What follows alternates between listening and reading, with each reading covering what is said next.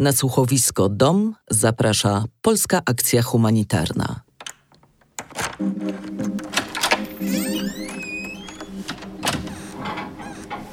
Czym jest dom? Bezpieczną przestrzenią, w której zawsze możesz odpocząć? Miejscem, w którym możesz znaleźć wytchnienie od codziennych trosk? A co jeśli twój dom zostanie zaatakowany i z dnia na dzień będzie wymagał obrony? Czy znajdziesz w sobie siłę, by o niego walczyć? Posłuchaj głosów ludzi, którzy muszą bronić swojego miejsca na ziemi i codziennie pokonywać kolejne przeciwności.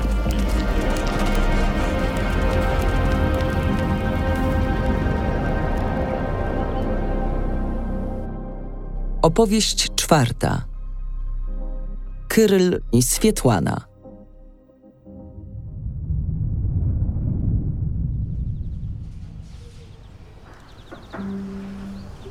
Jeszcze do niedawna życie Swietłany i Kryla wyglądało zupełnie inaczej. Każde z nich miało swoje marzenia, plany i obowiązki. Wszystko zmieniło się w 2014 roku, kiedy Ukraina znalazła się w stanie wojny. Oboje wiedzieli, że chcą zrobić wszystko, co możliwe, by stanąć w obronie swojej ojczyzny. Posłuchajmy teraz ich historii.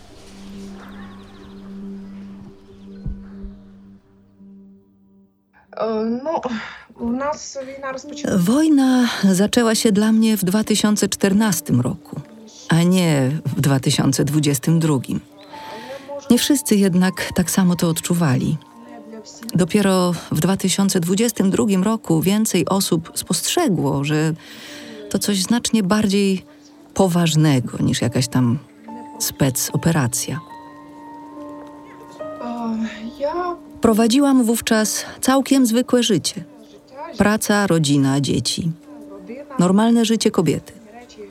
Wszystko to, co zadziało się po 2014 roku, było wcześniej dla nas nie do pomyślenia. Kiedy w pewnym momencie zrozumiałam, że ta wojna może się rozwinąć, podjęłam decyzję, że chcę zacząć pomagać. Przeczuwaliśmy, że ta wojna może dotknąć nie tylko Donbas, ale także posunąć się dalej na wschód. Razem ze znajomymi zaczęliśmy wówczas organizować pomoc i jeździć tam regularnie. Na tamten moment państwo było bez wojska, bez pomocy, bez niczego praktycznie. Wojna w Ukrainie zmieniła też życie Kryla Lukasza, aktora i dziennikarza, który mieszka w Charkowie.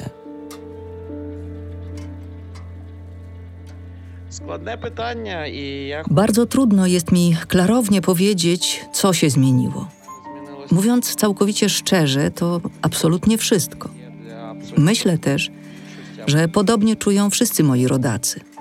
To bardzo ważne, aby zrozumieć, że wojna tak naprawdę nie trwa od 24 lutego 2022 roku, ale zaczęła się dużo wcześniej, bo w 2014 roku. Człowiek jest tak stworzony, że jakoś do pewnych rzeczy się przyzwyczaja, nawet tych trudnych. Mówiąc o zmianach, zacznę od tego, że projekty, którymi się zajmowałem w moim życiu, nagle się zakończyły. W zamian Konieczne stało się aktywne zaangażowanie w działalność wolontariacką, aby pomóc ludziom, którym wojna zabrała wszystko, co mieli. Zmienił się Charków, zmieniły się stosunki międzyludzkie, zmieniły się absolutnie wszystkie normy, według których żyliśmy. Zmieniła się też ocena i waga tych norm w naszym życiu. Jeśli kiedykolwiek myślałeś, że to bardzo ważne, by mieć jakiś konkretny samochód, poziom dochodów itd. Tak hm, to dziś wiesz, że jeśli masz dach nad głową, jedzenie, ogrzewanie i wodę, to w zasadzie jest już bardzo dużo, wystarczająco. Wróćmy do Swietłany, która po rozpoczęciu wojny w 2014 roku bardzo aktywnie zaangażowała się w pomoc rodakom na wschodzie kraju. Ну, е, якщо вже ближче туди, е, Ech, Już wtedy te wschodnie miasteczka i miasta Marianka, Meronika, Artemiuka, Bachmoj były zniszczone. Артем, Nie było dróg. Бахмут, Studnie były zaminowane. ці області Trudno było po tych drogach jeździć. понівечені. Musieliśmy bardzo uważać, żeby nie zboczyć z trasy, bo mogliśmy trafić w niewolę. У нас постійно Nasi żołnierze prowadzili nas przez telefon i nawigację. Zdarzyło się któregoś razu, że zabłądziliśmy w nocy, ale wyszliśmy jakoś z tej sytuacji. A, ale były też i pozytywne strony tych wydarzeń, kiedy obrońcy wyczekiwali naszego przyjazdu. Wiedzieli, że przywieziemy jedzenie i ciepłe ubrania, a my jeździliśmy w dzień i w nocy, zimą i wiosną. Oni zawsze czekali tam na nas. Nierzadko przygotowywali nawet coś smacznego na poczęstunek, aby nas powitać. Tak, pamiętam. Pamiętam takie miejsce obok Marianki, gdzie za polem było widać Rosjan.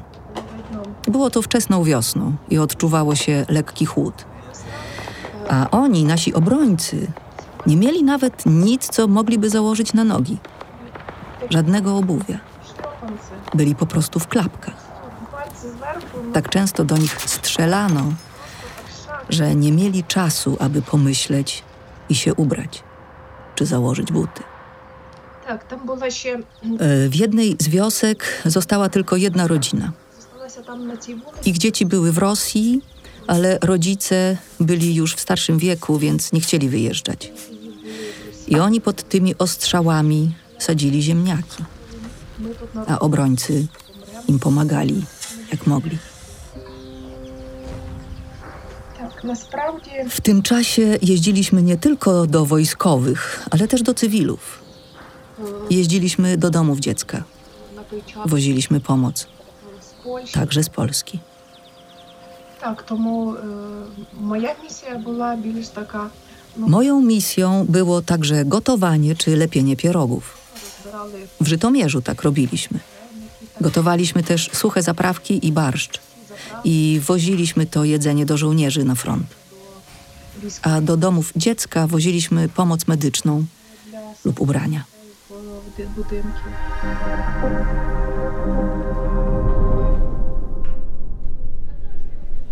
Przed wojną Kyryl zajmował się dziennikarstwem i pracą w teatrze.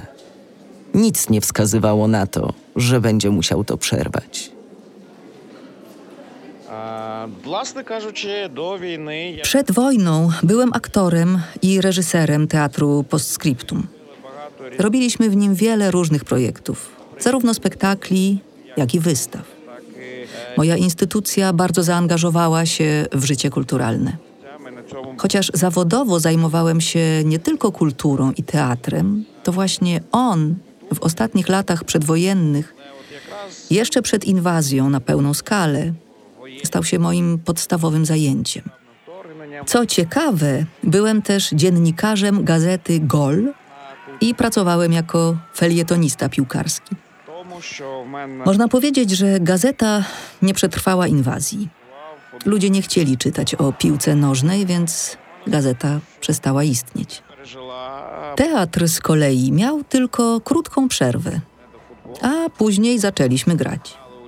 Graliśmy w Lwowie, Graliśmy w Iwano-Frankiwsku. Były to występy charytatywne. Teraz nigdzie nie pracuję na pełen etat. Mój teatr z powodu wojny musiał opuścić lokal, który wynajmowaliśmy przez ponad 10 lat. Znaleźliśmy nową siedzibę, ale trzeba tam zrobić wielki remont, na co potrzebne są ogromne fundusze. Trzeba go zbudować praktycznie od podstaw. Lokal w samym centrum miasta jest bardzo dobrym miejscem, a nasza publiczność na pewno go pokocha w swoim czasie. Wszystko to powoduje, że teraz nie mam stałej pracy. Nie brakuje mi jednak rzeczy, którymi trzeba się zająć. Po rozpoczęciu wojny na pełną skalę, po prostu zgłosiłem się na ochotnika i pojechałem w tamten rejon. Zrobiliśmy wtedy między innymi Puppet Defense, a z innymi wolontariuszami wiele wspaniałych i ciekawych inicjatyw. Teraz nadal zgłaszam się na ochotnika, ale już nie tak aktywnie. Po niecałym roku od inwazji w zasadzie udało mi się trochę wrócić do działalności, którą zajmowałem się przed wojną. Świetłana nie chciała trwać w bezczynności. Mimo niedowierzania, że wojna ogarnia cały kraj i zbliża się do jej domu, chciała działać.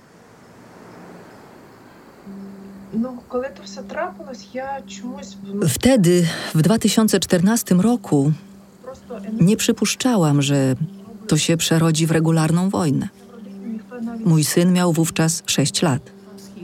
Zostawiłam go z siostrą i moimi koleżankami czułam, że muszę coś zrobić. Nie mogłam tak po prostu stać z boku i się przyglądać. Nie umiem powiedzieć, o czym wtedy myślałam, ale na pewno nie o tym, że to przerodzi się w tak wielką wojnę. Nie sądziłam, że będzie w całej Ukrainie i poruszy tak wiele innych państw. I wtedy nagle przyszedł ten dzień. 24 lutego 2022 roku. I zaczęła się wojna. Nie jakaś tam operacja, tylko prawdziwa wojna.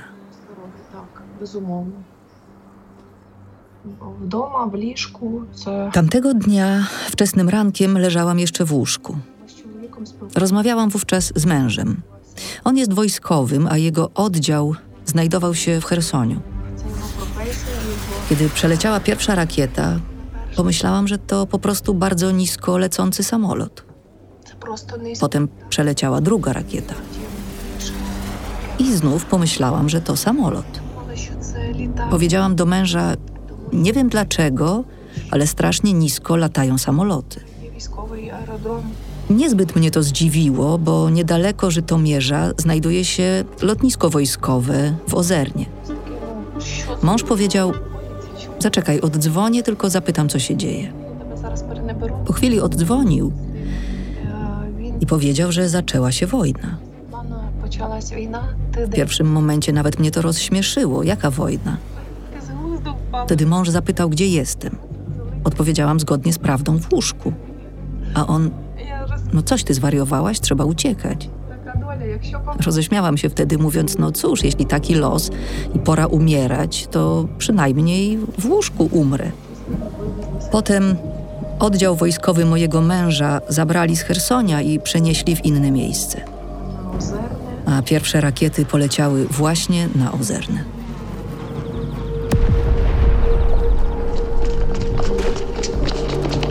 Ja pamiętam o tej pierwszej dzień. Wciąż wspominam ten pierwszy dzień. Nie było paniki. Wojna trwała już przecież od ośmiu lat, choć nigdy nie była tak blisko mojego domu. Była jednak w moim państwie. Pamiętam, gdy później zaczęły się ostrzały ulic, oddziałów położniczych i budynków mieszkalnych oraz infrastruktury miast. Mój mąż bronił wtedy Irpienia. Było mi bardzo trudno. Codziennie myślałam, że dla mojego męża, którego tak bardzo kocham, to może być ostatni dzień i ostatnia rozmowa. Martwiłam się, czy przeżyje i czy mógł coś dzisiaj zjeść, czy nie trafił do niewoli. Było bardzo ciężko. Nie wiem skąd oni czerpią siły, żeby tak dzielnie nas bronić.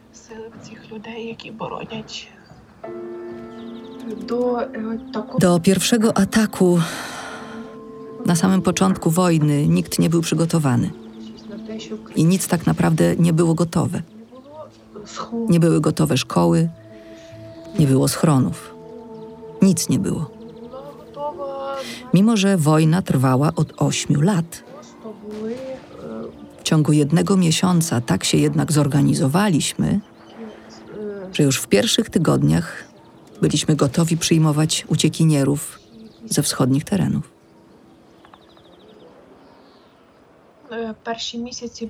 Mój syn w pierwszym okresie był ze mną i jeździł ze mną. Kiedy u nas w domu zbierali się wolontariusze, syn we wszystkim pomagał. Staramy się wychowywać go patriotycznie.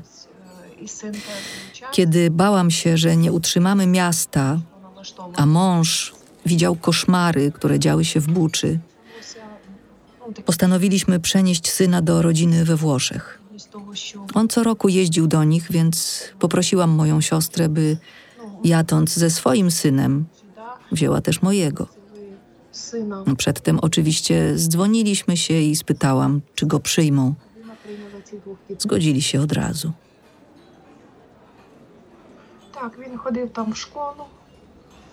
Syn chodził we Włoszech do szkoły, ale już w sierpniu bardzo chciał wrócić do domu. Zabrałam go więc do Żytomierza. Nazad do Żytomira.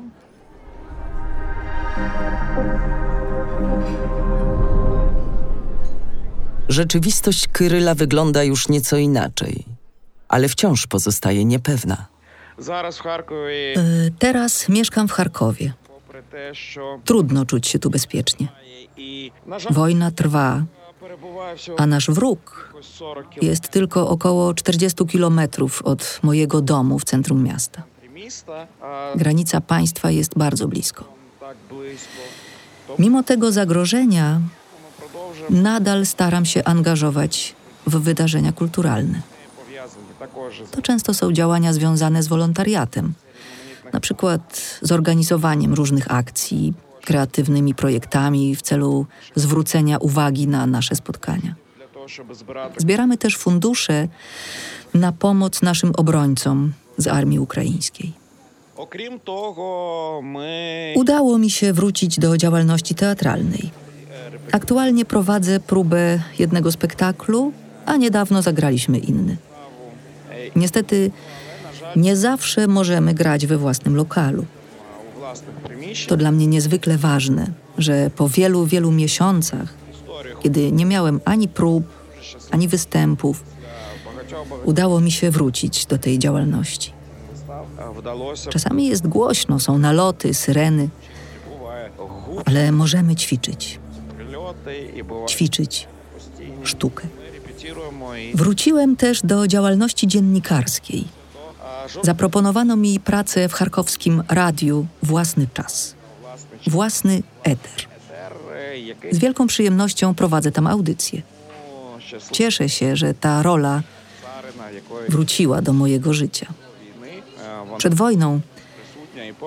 Byłem też zaręczony i miłość też wróciła do mojego życia. To wszystko nie oznacza, że wojna się skończyła. Cały czas konieczne jest, aby zgłaszali się kolejni wolontariusze i pomagali. Dziękuję Bogu, że przestrzeń prywatna i moje mieszkanie pozostały nienaruszone. Bardzo bym chciał, żeby tak zostało.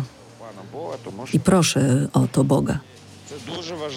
To jest naprawdę ważne, żeby mieć swój własny kąt, swój dom, żeby mieć gdzie wracać wieczorem.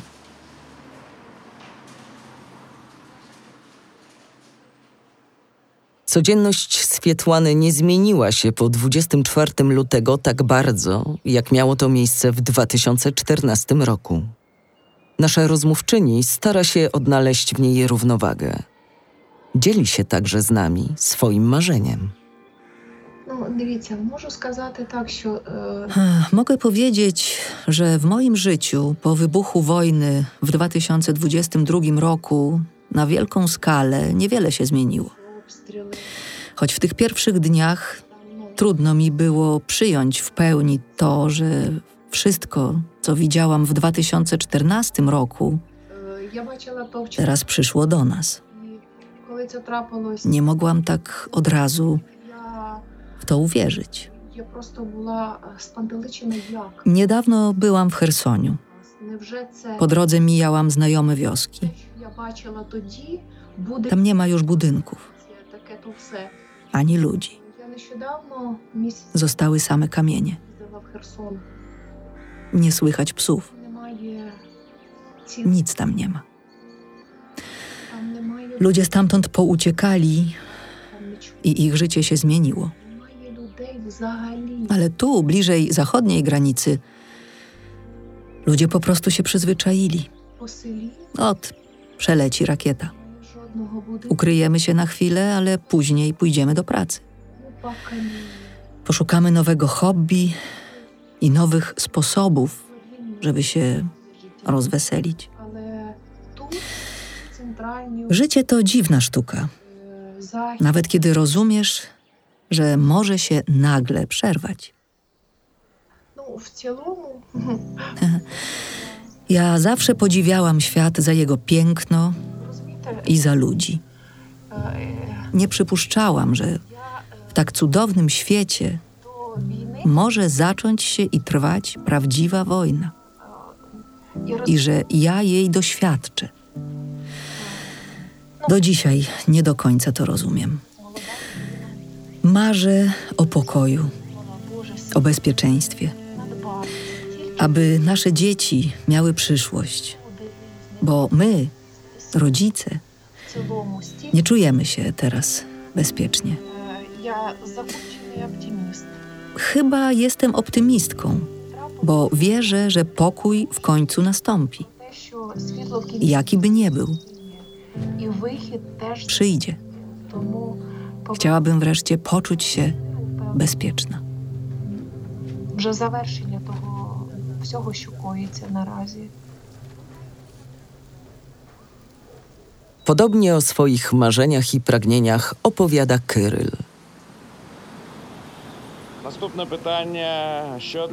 A, żadna inna myśl dzisiaj o muzyce, teatrze, piłce nożnej, literaturze nie jest tak ważna jak wojsko i nasze zwycięstwo.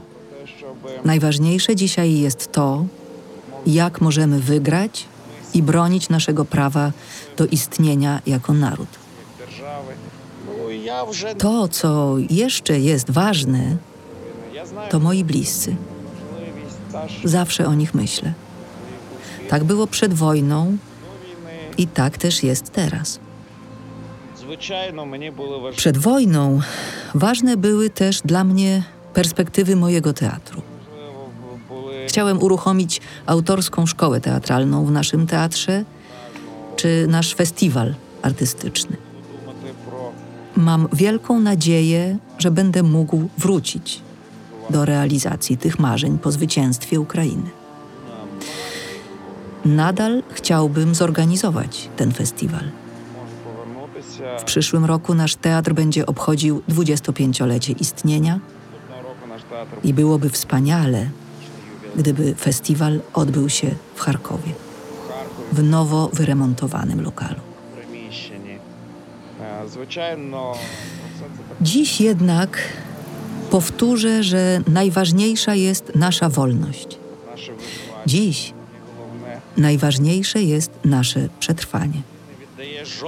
Dziś najważniejsze jest to, żeby w trakcie wojny nie pozwolić wrogowi przejąć naszego życia. Dalej żyć w pełni, próbować oglądać filmy, chodzić do kina, rozmawiać z przyjaciółmi, pić kawę. No i oczywiście stale nieść pomoc. Ta jest niezbędna dla naszego zwycięstwa.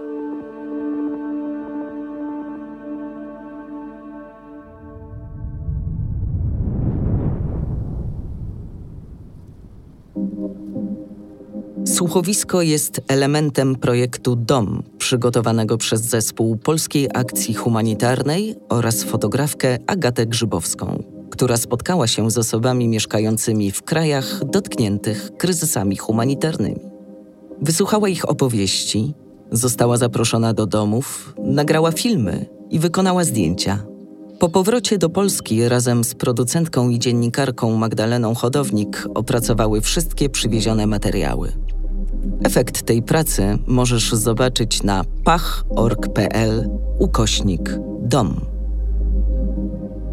Słuchowisko Dom powstało dzięki Polskiej Akcji Humanitarnej. Udział wzięli Swietłana Porskalo oraz Kyryl Lukasz, których historię po polsku opowiedziała Magdalena Warzecha oraz Agnieszka Obszańska, narratorka i dziennikarka, która wysłuchała opowieści bohaterów. Scenariusz i produkcja New Homers. Dźwięk i opracowanie muzyczne Maciej Zych. Dźwięki z Ukrainy Agata Grzybowska. Producent wykonawczy Make It Agency.